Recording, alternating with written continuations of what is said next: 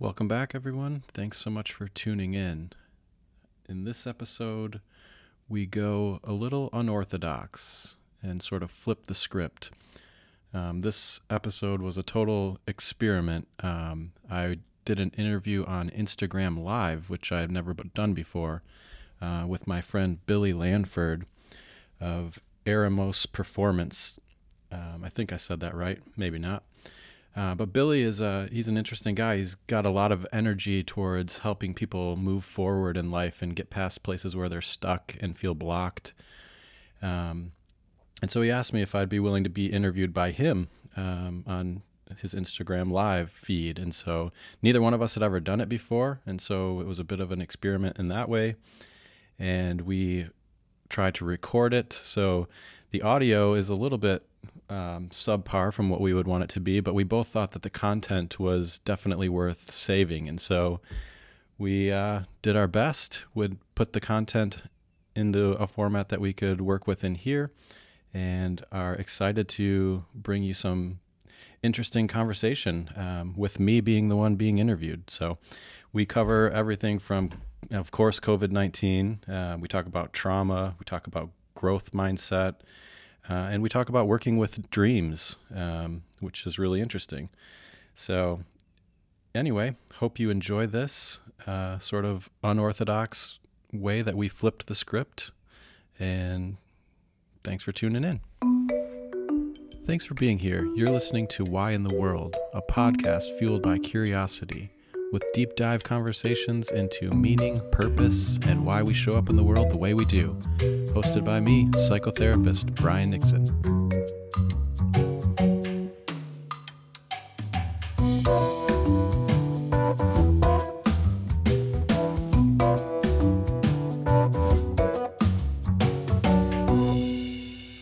Is anyone else drinking coffee out there? I'm kind of curious what you guys are drinking. Hey, there he is. Hey, man. What is up? Hey, good to see your face. Good to see yours, man. We're doing this seamlessly so far. Oh, are we good? You know, I, you know, seamless is the goal.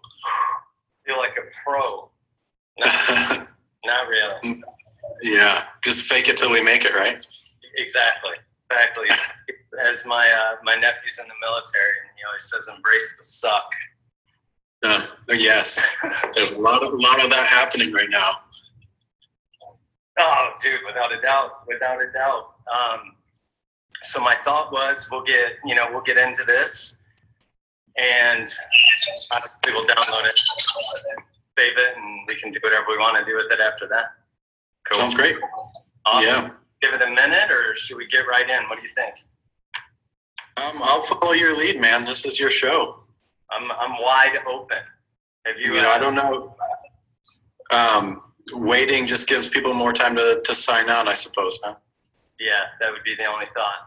Or well, let's Okay. get let's get after it. Let's do it, man. Are you drinking any coffee? I, I've had my fill of coffee today, so now I'm actually drinking a, a Zevia. Have you tried these? No, I know the sugar, right? Or the No sugar. Yeah, it's a it's a grapefruit flavored sparkly drink that's got more flavor than a Lacroix. So I'm happy with it. Nice, man. Nice. I just I do one co- one cup of coffee in the morning, one in the afternoon. Okay. Probably still too much. The after the afternoon jolts me. I'm drinking Madcap, so Okay. probably gonna be uh one. But Yeah. I've been uh, I've been drinking roast umber. Have you heard of this? No, is that where's it from? Grand Rapids. Yeah. It's uh, you know Chad Morton, right? Yeah. Yeah, it's his it's his thing. Like he's uh he's a coffee ninja, so He is. it's amazing. That's awesome. I'll have to try some. You Online. should. It's great. There's a plug here. Yeah, there, website for Chad Morton's coffee. yeah, we should just link to it. If you need good coffee, roast umber in Grand Rapids. That's our one commercial. We'll link to it at the end of. I like All right, man. Brian, so yes, sir. what I wanted to do, I had this idea that there are people um, that may not be like in my inner circle, so to speak, uh, but people who have influenced me um, and inspired me. And I thought, man, like I'm really blessed to have a lot of connections like that. Um, and I thought, why not share you with the world, people who don't know you? You know what I mean? Yeah. Can inspire Well, many levels.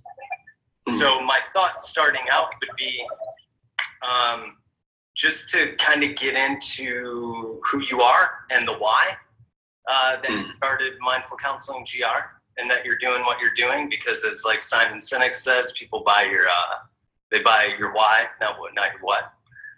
Um, yeah. but before we start, and I met you 18, it's probably 18 years ago. How old are you? 42.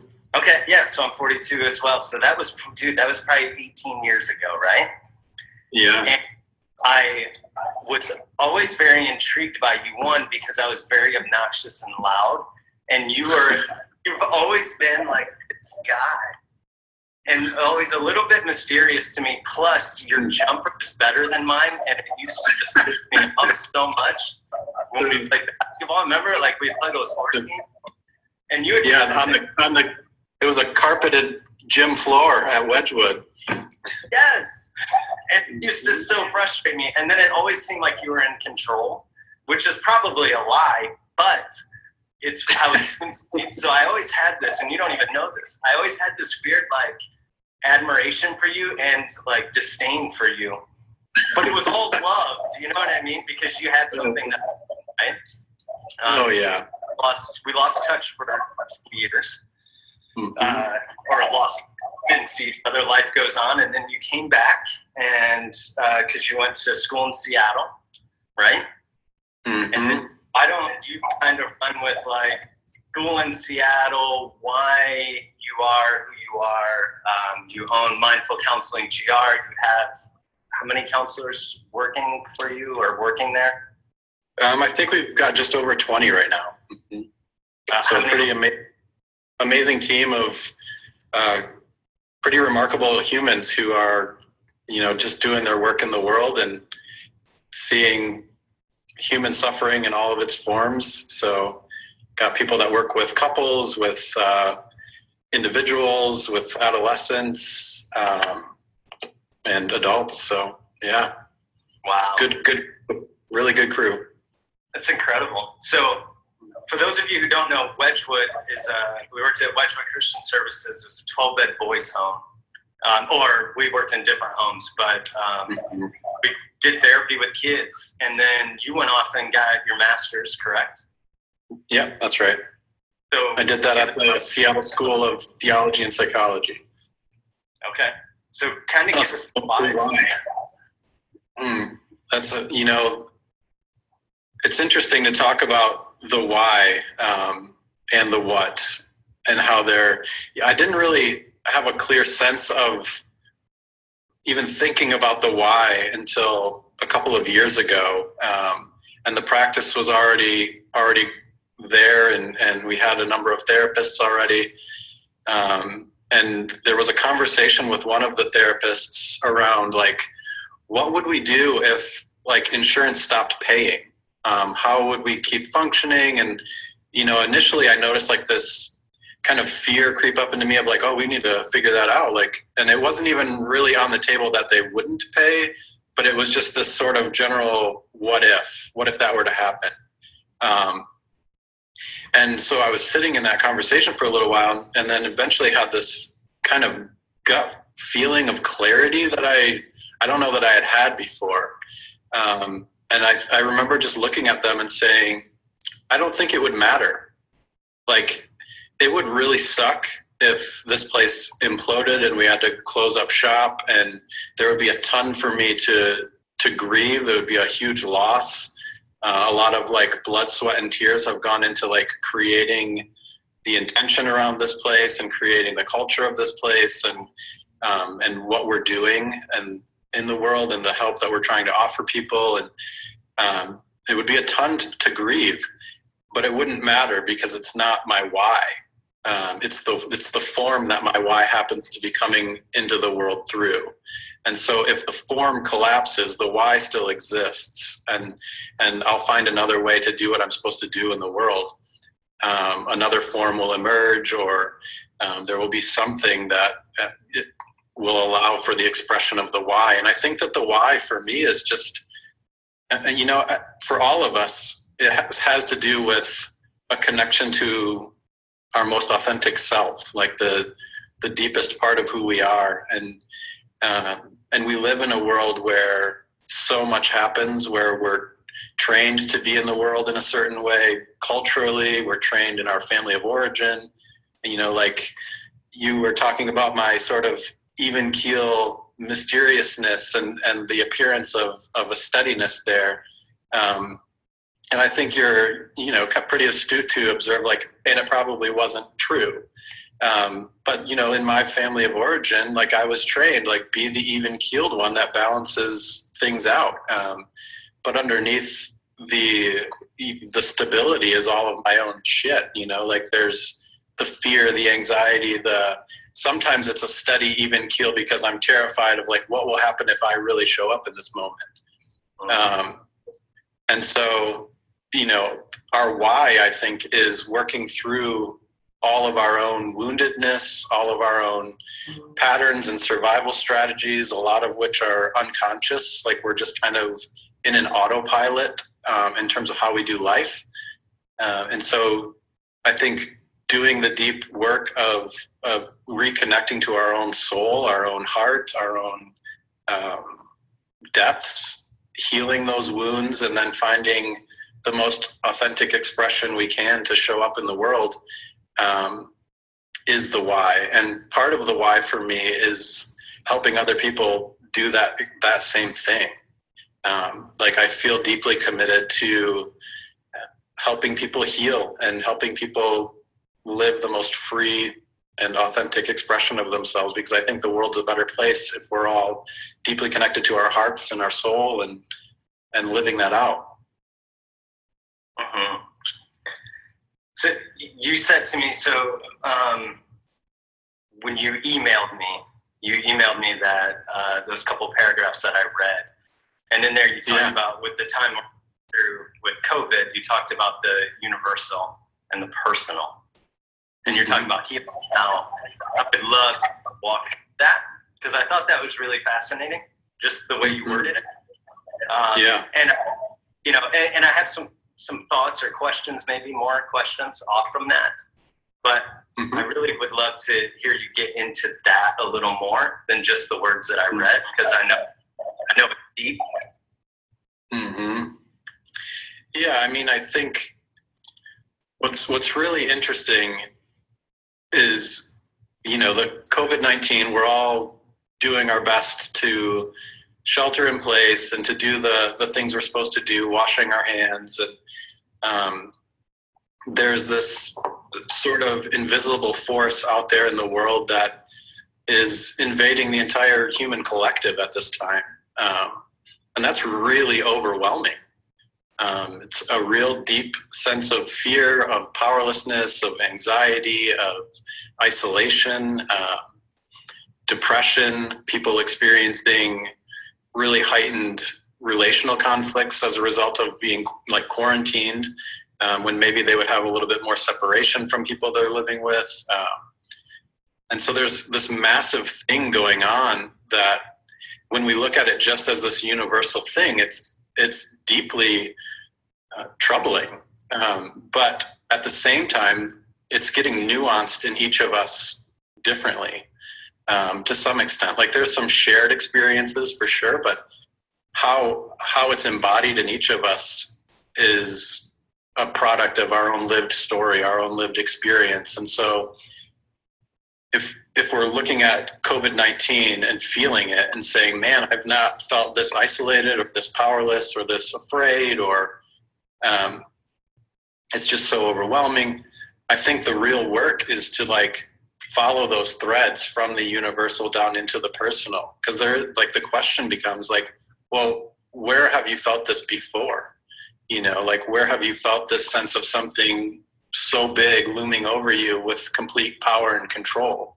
And um, and what did you do then? You know like um, that there is a way that that these threads do weave down into our individual stories. And so you know even in talking with clients or looking at my own life or talking with friends, like everybody's starting the conversation around the coronavirus.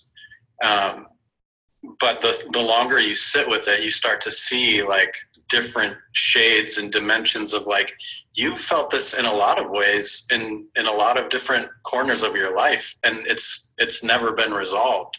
And that's why those areas are getting so activated right now.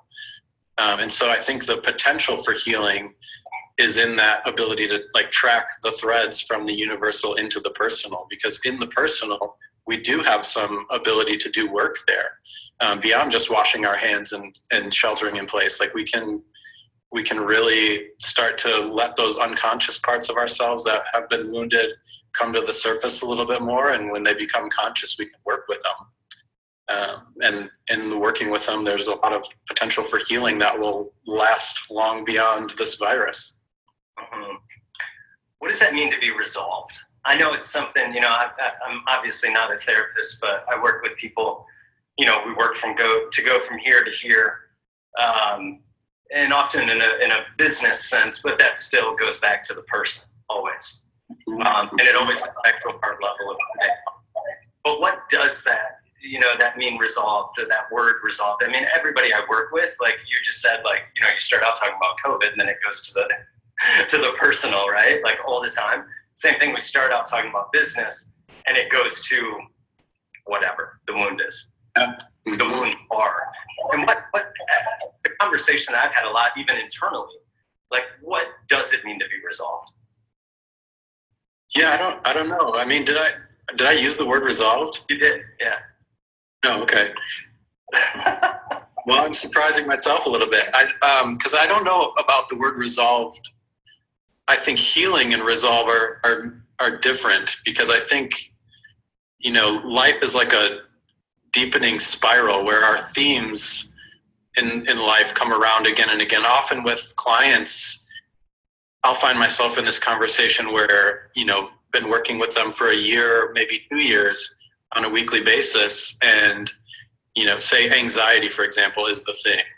Um, and you know we'll be two years in and they'll be like my anxiety is spiking again and i thought i worked this through. I thought it was resolved and, and now now here i am excuse me and um, like why is this still here? Why is it going on? And and so it's interesting for me because the fact that the the thing pops up again isn't the marker of whether or not you're healing. It's like we can't control kind of what comes around the loop on the spiral but the spiral can be continually deepening. And so when wherever we are on on that spiral um, the, the true measure is like who are you today when this anxiety is coming up now? Because now you're you're resourced much differently. Like a year ago when this anxiety came up it completely shut you down and you were totally isolated and or whatever the situation is. But now today as it's coming up you're you're talking about it differently. You're you're feeling it in your body differently. You're um, able to access more resources in terms of facing it and moving moving with it rather than resisting it or trying to numb it or push it away somehow. So um, yeah interesting that i use the word resolve because i don't often think about it that way. Um, i would say i'm, I'm it feels more like an evolution rather than rather than a resolution. Hmm hmm I look for, I don't know if you do this or not, but whenever I'm anywhere or working with people, I'm always looking for consistencies. Mhm. Um, and the consistency that I see today is is loss. Uh, and that can, I feel like, come in many shapes, forms. It could be, uh, you know, just abandonment issues or whatever, you know, and uh, it, it could be a, a friend of mine, Jimmy. I don't know if he's still on, but he got on earlier. Who's not playing baseball right now, right? Like he's a minor league player and he's lost. Uh, it could be just loneliness, but a, a sense of loss. Um, just even if it's just not doing the the day to day stuff the way you used to. yeah it's a huge loss of normalcy Yeah. Would you say, really, like collectively, the consistency would be grief, and the grief is a huge part of it hmm and like what does that mean? Because there's what I mean, five stages of grief, seven. How many is there? I always forget, but Yeah. I'm putting you on. Man. Sorry, I was trying to set this off. Um, the therapist should know all the stages of grief, but the, even the stages of grief is interesting to me because there's a fluidity to it. You know, like it's not like go from stage one to stage two to stage three, stage four to five, and then it's resolved. It's like you might be in stage one, you might be angry or in denial, or you might feel you know this way about it. And then maybe it goes to some sort of other feeling and then back to anger. And it's it's like waves that are kind of crashing on the beach. Like you don't know what this next wave is going to be but the work isn't to just check it off the box and move on to the next one. The work is to say what's here in front of me now? And how do i be fully present to this as much as possible? Or how do i invite somebody into this with me uh, that isn't going to try to fix it but is going to hold space for me in it and is going to help me feel the fullness of it so that it can become my teacher rather than um, just some problem that I'm trying to fix. mhm. Do you think, like, I feel like, and, and I know there's always things going on, and I definitely have resonated even with some of my own loss, but overall, like, I feel pretty good. Am I lying to myself? I, I only you can answer that. Um, For sure, but you know, if we were breaking it down, like, because part of me is like, maybe, like, maybe I just need to like figure out where I need to go with this, or maybe I am good. I'm asking that because if I am like good, what do I do in these times, or other people who feel that way, or if I'm, you know, if that's like, uh, dude, there's no way you're good. From uh, you know, from a professional side, you being a psychotherapist, um, like it's impossible. Then how do I, you know, what roads do I need to go down to figure out what's going on, right? Because yeah, I mean, are things to come up a year from now, right? hmm Yeah. Yeah, I mean, I think that's a good point. Like, you know, part of it is like, what do you mean by you're you're good? Um, because there's all sorts of factors that play into that too. You know, I mean, um, you know, I think there is an opportunity if our basic needs are being met during this time. Like, if we have food and shelter and are safe in some way, like um, we're not living in a situation where all of those things are being threatened, then I think there is a way in which we can be good in the sense that it's an opportunity to slow way down and to look inward. Um, I've had a lot of conversations uh, the last couple of weeks with people about how, uh, and and other people actually bringing this to to my attention in a way of like this isn't necessarily like a time to be productive and creative with like new things. Like my practice manager, Lacey, actually brought this up um, on Tuesday in our team meeting or our leadership meeting, and she was like, "I feel like this is a time um, where you know it's more of a down and in kind of time where." Um, the energy to move up and out into the world and be creative and energized and like doing new things um, isn't really as active but what is active is more of this like descent into deeper spaces into you know like our own internal cobwebs and corners that um, that need some exploration as well and that there can be something really fruitful and generative in that space as well but it's it's not necessarily just about creating something new or um, uh, and and that's that's her experience but it really also resonated with me and that the, there's a uh, it's a time to slow down and to look inward and um, to more deeply connect with ourselves on an individual level and then um, in the ways that we can to connect more deeply with others that we're in relationship with too. But um, so in that way i think i think it's possible to be in a good space um, but it's it's like anything in life you know like are we are we turning towards it and and learning from it and listening to it and listening to ourselves in it or are we resisting? Um, and i think there are probably people that are also like white knuckling their way through it and saying they're good but not really you know like if they're really honest they're not um, but to be good and be uh, forcing their way through something is their way of coping with the powerlessness. Uh, so, I, you know, I think it's it's really subjective. It's really you know on an individual level. I I don't think there is a a blanket statement that all humans are in one particular space or another with this. Mhm. What would be the characteristics of resistance? Oh, I mean, I, that could be any number of things. It could be um, people doing like getting deeper into workaholism or projects, or it could be any type of addiction uh, getting ramped up. Um, anything we're doing to numb or avoid what we're actually feeling. Uh, and so I would say, you know, that's that's what most resistances are. You know, there's there are conscious ways that we resist, and then I think our unconscious also resists against painful things. Um, and so it could be denial, it could be all sorts of different different things. Mhm. So I have. But I think that as a, as a blanket idea, I would say it's it's resistance is anything you're doing to not feel what you're feeling. Mhm. Mhm.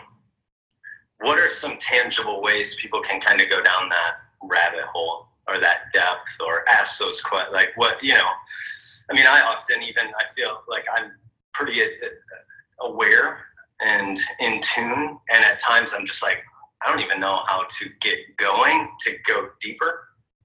Do you know, does that make sense? Like, I, Yeah. Yeah. what are some ways people can start? Yeah, the, the first thing that comes to mind is like that we're deeply relational beings. I think it's it's wired into who we are to be in relationship, and I think part of the value of relationship is the mirroring we get from um, people that we trust, that are authentic, that are honest with us. Um, and so, some for some, it might be asking somebody else how that you are really close with, how do you think I'm doing? Like, what do you see? What do you notice? you know like you know me well enough to be able to speak into that space and um, and so i think of some sort of relational context where people can can reflect that back is helpful um, on the personal level i think it it starts with curiosity uh, you know if we've foreclosed on where we are like oh i'm fine like i'm this is just I'm just going to weather this and it's going to be good. And, and I'm really committed to that position. The, the question would be, but can you also be curious about what else might be happening in there? Like we're such complex beings that we have multiple self states even, you know, like you'll say things like, well, part of me really wants to do this, but this other part of me is feeling this way. Or, you know, like we talk about our own parts in that way. And so, you know, we all have different sort of emotional states that come and go. And um, and so being curious about all of it not just the, the preferred feelings you know like i prefer to feel like i'm fine because that makes me feel like i have some sense of control. But this other part of me is also like terrified or but i don't want to talk about that. Um, so you know it's it's all of that you know like can you hold space for all of it with some curiosity and with uh, hopefully with with a relational context around it that can call bullshit when needed. Um, so hmm It's interesting. I, you know, I'm I'm addicted to moving forward, and I'm addicted to I'm addicted to like the um, like the endorphin rush of growing and of moving and of pushing. So what you said about Lacey really just like it just it you know it's it's it's there it's like a war going on right now and i can't let that quote go or that statement go and i need to but it's something i need to Yeah. to search but over the last couple of days i've been reading about post-traumatic growth Mm. and i was like i gotta just ask brian this why not like he knows more than i do um, yeah, curious just your thoughts on that and maybe if you can define that because you would probably define it a lot better than i would. Um, but i'm also curious like is that just something that passively happens or is it bs or is that something you intentionally have to kind of lean into? What you know what what does that post traumatic growth mean? And obviously it's not just for this situation it's any trauma. Hmm Well, I think that you know, trauma almost always gets stored in our body and in our nervous system in some way. And I don't, I don't think if it's just left alone that it, it resolves itself usually, you know, or that it, um, there's that word again. Um, I, I, I think that that trauma is an interesting thing because it it just lives in us and i don't i think we do need um, to be pretty intentional about looking at it and exploring it and finding ways of letting the trauma um, get out of our bodies in some way. Um, and because where, where it lives in our body also influences how we think and how we show up in the world and what we're what feels possible or not possible. Um, and so it shapes it shapes a lot of things. And so that term post-traumatic growth is interesting because i um, i've heard it but I, i've not you know i know that there are new sort of movements around you know working with veterans and things like that specifically around this idea of post-traumatic growth. And um, and it has a lot to do from what i understand of like really diving into the narrative and the and the story of the trauma um, in some sort of way where it's not simultaneously activating the nervous system into fight, flight, or freeze, um, but is is sort of expanding this sort of window of tolerance that we all have. You know, like um, we kind of function through life um, when we're in a normal space, and our window of tolerance might be here, and then something spikes, and now we're up here. That might put us into more of that like fight or flight kind of ramped up energy you know, like a gazelle running away from a lion or something like that. And um, and then if we're there too long, our nervous system starts to shut us down, and we kind of go from above this line in fight or flight, and we drop all the way into the bottom, which would be more of like a shutdown kind of space where it's just kind of I'm totally withdrawn, I'm shutting down, I'm you know preparing to die essentially is what the nervous system thinks about that. So yeah, I mean, I, I'm I'm not going to claim to be an expert on post traumatic growth, but I think that trauma in general needs tending to um, in order to any sort of growth. Are we there? Did we freeze up? Yeah. I had a phone call come in. My fault. No worries. What was the last? Uh, I was just saying, like, I think trauma needs to be intentionally tended to if there's going to be potential for growth on the other side of it. Um, that it, if it's just left alone, I don't think it it naturally moves us towards growth. Mm-hmm. So, would you say the majority of the work you do, or mindful counseling GR does, is just getting in trauma? Everyone has it.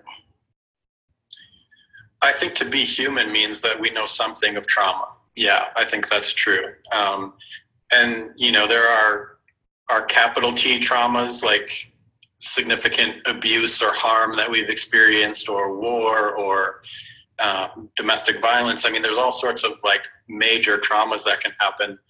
Um, but then there's also like lowercase t trauma of just existing in a world that's not perfect, um, where there are relational harms happening all over the place, or um, just ways of that the world marks us uh, and we find ways to cope or, or we develop strategies survival strategies that work really well for a time but then we kind of hit a wall with them where um, the strategy that worked really well when i was eight is not working when i'm 42 but i'm still doing the thing. Um, so like the felt sense of that is often the sense of um, you know, like things are okay, but I have this sort of nagging sense that it that there could be so much more to life than just survival. Like there could be something beyond surviving that feels more like flourishing. Mm-hmm. And it's it can feel really daunting and sort of impossible to even access that, which in its own way is another sort of micro trauma that can deepen our survival strategy. And so it doubles down on itself. Dude, I feel like all day I could just sit here and talk to you about trauma and every, everybody would want to like blow me up. So I'm gonna switch gears. I appreciate. I, I I mean, we're in a freaking wild position. and it, it doesn't matter if you're quote unquote like indir- or directly affected or indirectly affected by COVID. And the reality is, is, is we do need to, to be aware of our thoughts, right? We need to embrace our emotion and we need to ask the questions, right? Like, why? Why am I having what's going on? I mean, is that, is that kind of a fair, you know, into the conversation, at least this portion, because I want to segue into some, some dream work talk. Oh, cool. Yeah, yeah. Um, yeah, I mean, I think that that curiosity and an ability to have some compassion for the parts of us that we don't prefer to look at, um, you know, because I mean, it could feel like anything. It could feel like if I acknowledge that I'm struggling, that's going to mean I'm weak. Well, why does it mean that? Like, and you can kind of tra- trace those threads back. Well, it feels like weakness because, you know, this relationship in my early childhood was like if you showed any sort of vulnerability or um, any weakness that that was going to mean that you're yeah you're you're imperfect or you're weak versus saying like it's actually a really strong human being that can embrace it all and welcome it all in and say there are times when I feel fine and then other times when I feel like I don't know what the hell's going on or I feel like um, I'm terrified or I feel lonely or I feel um, you know, the full range, the full spectrum of what it means to be human. So, yeah, holding curiosity feels like the the biggest piece to me. Like, don't be too sure. Uh, you know, like, or or I mean, you can be sure, but just also be curious. Like, what else am I also feeling? Like, what's true, what's not true, and what's also true is a helpful sort of series of questions to ask yourself. Yeah, yeah, we have the time to ask them now. we do, we do. Mm-hmm. Um, so you're working with Kent Dobson, which I just I did not know this, and I thought it was funny because I asked to interview Kent as well. So I'm gonna oh, no way next week, and then I saw uh, the online DreamWork group program come over my Instagram. Oh, fun! And I was like, "What the heck? This is so great!" so, synchronicity DreamWork program. Mm-hmm talk to me about it. And I really want to hear what the fascination is about dreams because I have never once thought about dreams in like this obviously deeper way that you guys are thinking about it. So can you yeah. Like, teach us? Yeah, well, I'm a firm believer that as human beings, we have our a part of us that's conscious. It's our sense of who we are in the world. It's uh, you know, some would call it our ego. Um, it's and by ego i just mean our sense of of i like this is who i am in the world. This is what i do. This is what i like what i don't like um, that sort of thing. And all of that exists sort of on a conscious plane. Um, but i also believe that we have a, a significant part of who we are that's unconscious that we're not aware of. You know there's an old saying in, in psychology realm that the problem with the unconscious is that it's unconscious and so it's it's this part of us that we're not really able to just think about because whatever we're thinking about is conscious. And and so the the unconscious is interesting. There's a quote by carl jung that says until you make the unconscious conscious it will direct your path and you will call it fate. And so it's almost like this operating system that's happening behind the scenes. Um, and you see it in people's relational patterns a lot where they may be in some sort of relationship that's not working well for them and they end that relationship and then they get into a new relationship and the same patterns emerge again and again and again um, and so that's that's one way where it's it's clear that something's happening outside of our awareness outside of our consciousness um, and dreams are particularly fascinating because the ego isn't in charge of dreams. Like it happens when you're asleep and they're full of symbols and images and you know really like strange things can appear in your dreams that um, is sort of the unconscious's way of of pushing something into your conscious awareness and saying like there's there's something here to work with and um, and I think what's really fascinating to me, particularly about uh, Jung's perspective on dreams, was that dreams have this, uh, and dreams in the unconscious have this impulse to move us forward in life, not to, you know, like they want, there's something in us that wants to evolve and wants to be, um, again, back to like being the most authentic expression. And, and yet our conscious mind represses things, um, pushes things down into the depths that we don't want to look at. That um, which could be patterns, could be um, core beliefs that we're not thinking about, um, just all all sorts of stuff. And so, working with dreams is like wandering in this mysterious land and having an experience there and coming back and going, what was that like? You know, what was what was the feeling of the dream? What was the you know like if you have a dream interesting thing about dreams is like when you're dreaming you almost have the sense that you're actually awake. You're in a you know people will tell you about their dreams like i was here and this happened.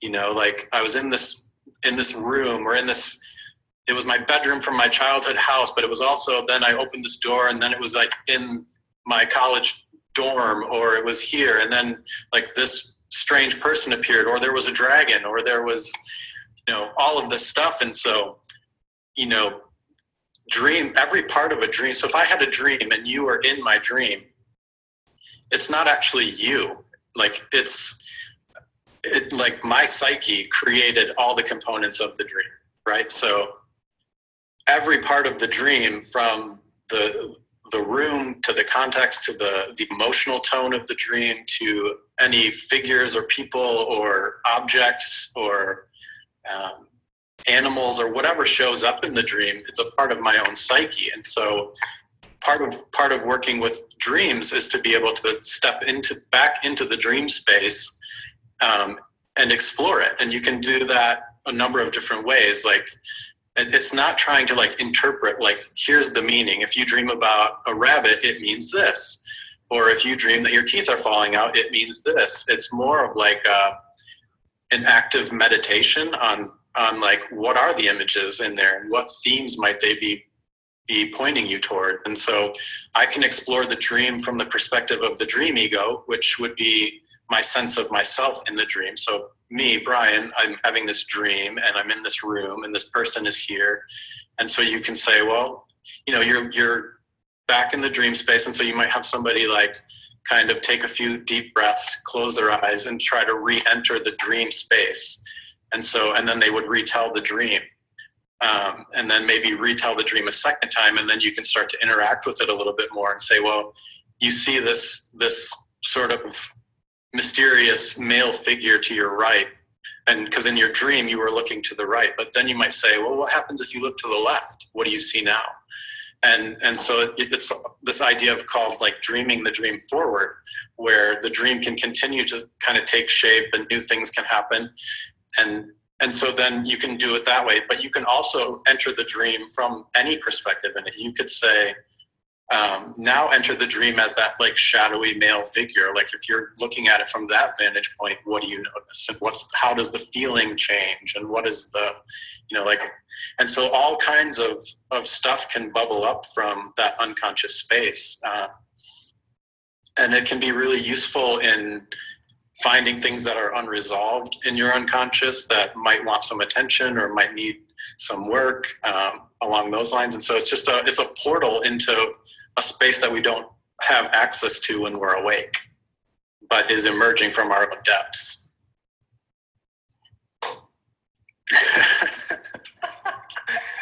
so what kind of things will you guys do and like how do you facilitate this like if i take the course yeah. what like what am i doing yeah so it's going to be six weeks long. We're going to cap it at 12 people, 12 participants.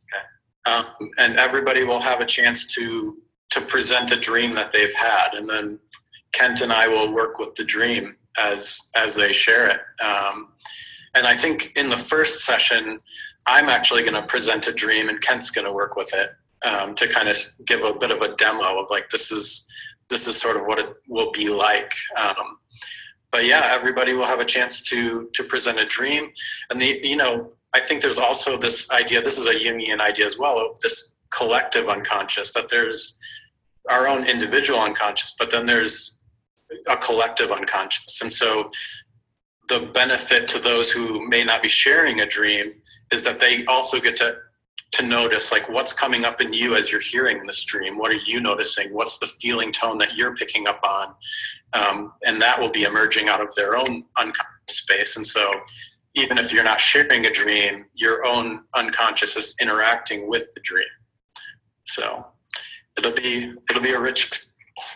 So what if I'm somebody who says like I don't dream or I don't remember my dreams or Mhm. you know what I mean? Like Mhm. if I wanted to take this course or, can, can I? yeah i mean i think i think you know if i think everybody dreams i think that's it's a universal thing that like everybody is dreaming the when we don't remember our dreams that can be any number of reasons why that's happening. Uh, on one level it could be like you have a, a really strong ego defense where your consciousness is like nope we're not letting that surface. And so you wake up and maybe you have like a thought like i think i was dreaming but i don't remember what it was. Um, or it could be you know i we live in a culture where almost everybody is waking up to an alarm clock and i think when your dream cycle or your sleep cycle is getting interrupted like that it's much harder to remember dreams which was another reason we thought about doing it now because when everybody's sheltering in place and not going into the office a lot more people are not waking up to an alarm clock and are waking up more naturally. And so there's a much higher likelihood that people who don't normally remember dreams are probably remembering dreams now. Um, but part of the trick is to set an intention to remember dreams you know and so it's really helpful to have like a dream journal um, next to your bed and a, a little light that you can turn on and just write down even if it's just bullet points at 4 a.m where you're like I was dreaming. Excuse me. I was dreaming and had and like Billy was in my dream and Wedgwood was in my dream, and you're just kind of bullet pointing some of the things you remember, and then when you wake up, you can see if if the dream kind of come back comes back to you, and then you can write it out in more of a narrative form. Um, but yeah, I think even sort of. I mean, this sounds a little mystical, but even just saying, you know asking like asking the dream maker um, will you help me remember my dreams i'm going to set an intention to like tend to them and and um, honor them when they come up and i'll do that by writing them down and so you know going to sleep with that intention is helpful um, but for some like i'm one who would have historically said i don't really remember my dreams um, but for the last two years i've been much more intentional about it. I have a dream journal. Uh, I often will just kind of like voice to text into my phone at 4 a.m. and then the next day write write them into the journal. Um, you know, handwrite them. So I would say since I've been doing that, you know, like it hasn't been like every night I'm having dreams, but I've probably got a dozen dreams over the course of a couple of years that are, you know, that feel like little treasures to me. So Like, do you have like breakthroughs, or for lack of a better term, like is that what you're is that what you're like you, you're searching for? Is it more of like just uh, an awareness, or Yeah, I mean, it's it's interesting in that way. Like, I think there can be breakthroughs, but for me, it's almost like when you like take a trip to a foreign land, um, and it like blows your mind. Like you see things you've never seen before, and you have feelings you've never felt before, and it's it's impacting you and changing you in some way. And then you come come home, you know, people don't often ask you like, what what did that trip mean? You know, like what was the what was the takeaway? Or I mean, maybe they would ask you that, but um, it's not as much about like what what did the trip mean. It was like what was the experience like, and there's something about the experience of going to a foreign land where you're out of your normal you know your normal space that impacts you and shifts you on an ongoing basis sometimes in ways that you don't have an articulation for. Uh, and i think dreams are like that in a way where um, you'll have a dream experience and it continues to work on you over time, which is the value of writing them down because a dream I had two years ago might mean something completely different to me when I'm going back through a full like dream journal and I'm like, holy shit, there's a lot of like common themes in here and a lot of things that are starting to like take shape and emerge that it wouldn't have noticed upon like the first, you know, time thinking consciously about this dream. And and so it's it's like it's you're having this experience in in a dreamland and you don't really you're not trying to foreclose on the meaning of it. You're trying to let the experience of it work on you. So cool, man. Mm-hmm. So how do people, and I'm going to link this when we repost it, but how, how do people, if they're interested in that, like what can they do? Yeah, so it's, uh, there's an application process available on Kent Dobson's website, um, and that, that's just kentdobson.com. And he, he's got a space under there for um, different, different uh, sorts of workshops and things that he's doing. And so you can find the Dream Work group under there and then fill out the application. Uh, and then we'll be reviewing applications and getting this thing rolling in a couple weeks. Sweet. I will definitely link that. Um, a couple more things, because uh, I know time is, is still, even though we seem to have a lot of it, it's still fragile. And uh, I told you probably 30 minutes ish, and I don't even know where we're at. Um, you do Why in the World podcast. The first one I listened yeah. to was the Dr. case. Yeah. Great, by the way. Um, Thank you. But kind of walk me through the podcast. Why are you doing it? What's the you know what's the goal? What kind of people do you have want to have on? Like, you know, why should people tune in? Yeah, that's that's been a, an interesting sort of creative experience experiment for me. Um, the idea for why in the world kind of emerged after that conversation I mentioned before, where I had that clarity around like, this isn't my why in the world. Like, you know, this practice is the form in which it's taking. And so um, the idea just kind of settled in of like, this could be a cool podcast theme where it's just kind of conversations with with people that um, I, you know there's not a real uh, so far it's been mostly just people that I know that have I've been interviewing, people that I, I feel um, are doing interesting things, um, who, and, and, just hearing their story, you know, like, and through the story, I think you can start to f- get a feel for like this, this is linked to their why in the world. And it, it might at times be more conversations about the form that the why is taking in the world, but uh, I don't know. It's been fun for me. Like I'm, I definitely no pro podcaster, um, but I've really enjoyed the process of it, and it's pushing my edge a little bit. You know, that whole you, what you mentioned about me kind of being sort of just flat and and sort of mysterious. Like I did not say flat. well, you you did this, and that seemed flat. So right. Okay. that, but I think maybe to me it feels flat. You know, like there's there's like a, a flat lid on top of something more that's underneath there. And so I, I feel compelled to push my own edges in, in ways that don't feel comfortable to me. And, and so like the thought of, of creating a podcast wasn't like, oh, this is just who I am. Like I really want to be out in front of everybody. It was like the opposite of that. It was like I sat on the idea of doing the podcast for like two years, hoping it would go away and stop bugging me um, so I wouldn't have to do it, and it just didn't. So I was like, okay, it was January of the beginning of this year, and I'm just like, okay, I'm just gonna, I'm gonna do it. I'm not gonna worry about how polished and refined it is. I'm just gonna start and see where it goes. So I love it, man. Yeah, it's one of the good stuff. A, just doing it, you know. Yeah, that's great. Absolutely. So to wrap this to wrap this thing up, uh, one, do you have any kind of like parting shots or last words? And then I want to say a couple things, and then we'll, uh, you know, can say goodbye. Yeah, I, I don't think so. I, I, feel really grateful for the opportunity to do this. This is another one of those things where I'm like, I've never done this before, but it feels like it would push my edges a bit. So, and I like you, so I was like, let's do this thing. Uh, but yeah, I felt really honored that you asked, and um, you know, really grateful for the opportunity. So thank you. Yeah, dude, you're so welcome.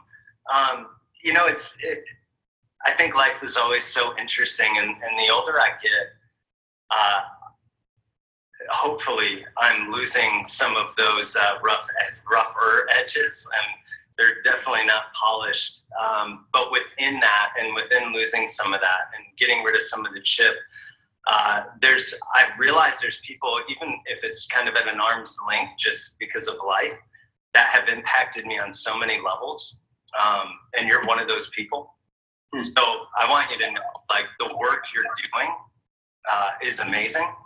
Um, the fact that you're pushing uh, to be better yourself and to heal and to get into your own trauma, and the fact that you're walking with other people, but then also the fact that you're leading 20 other therapists, and then you're doing a podcast, and then you're you know, partnering uh, with Kent, who, who is wonderful, and then his own journey, and you're helping people through that. I mean, you have honestly, uh, I get a little choked up, but you have my like wholehearted uh, support. And um, like I said, I know I'm gonna um, plug the online uh, Dream Work Group program, the Why in the World podcast, and Mindfully Mm. Counseling GR, um, and all the stuff that I post off of this. But yeah, dude, you're you're amazing, and I push people like towards you in your practice all the time. I know you're not perfect in saying that, but I love the fact that you lean in, right? Um, kind of Thank you. especially the last five, six years.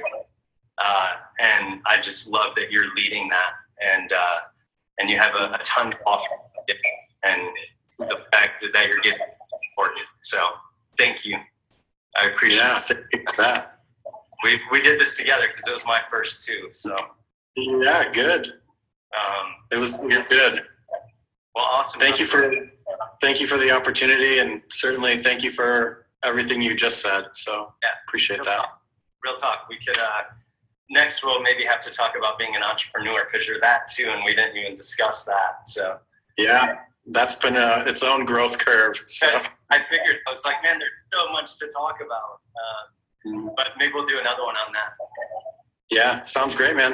All right, brother. I appreciate you. Yeah, likewise. Take right. care. Have a great day. You too. Bye. Well, thank you so much for taking the time to tune in to this episode with Billy Lanford interviewing me in this Instagram story experiment that we tried. I hope that you found it useful and um, that you find an invitation in the conversation to care well for yourself in the midst of all of this COVID 19 stuff that we're all enduring and dealing with. Um, may you find a deeper connection to your own heart during this time. Take care.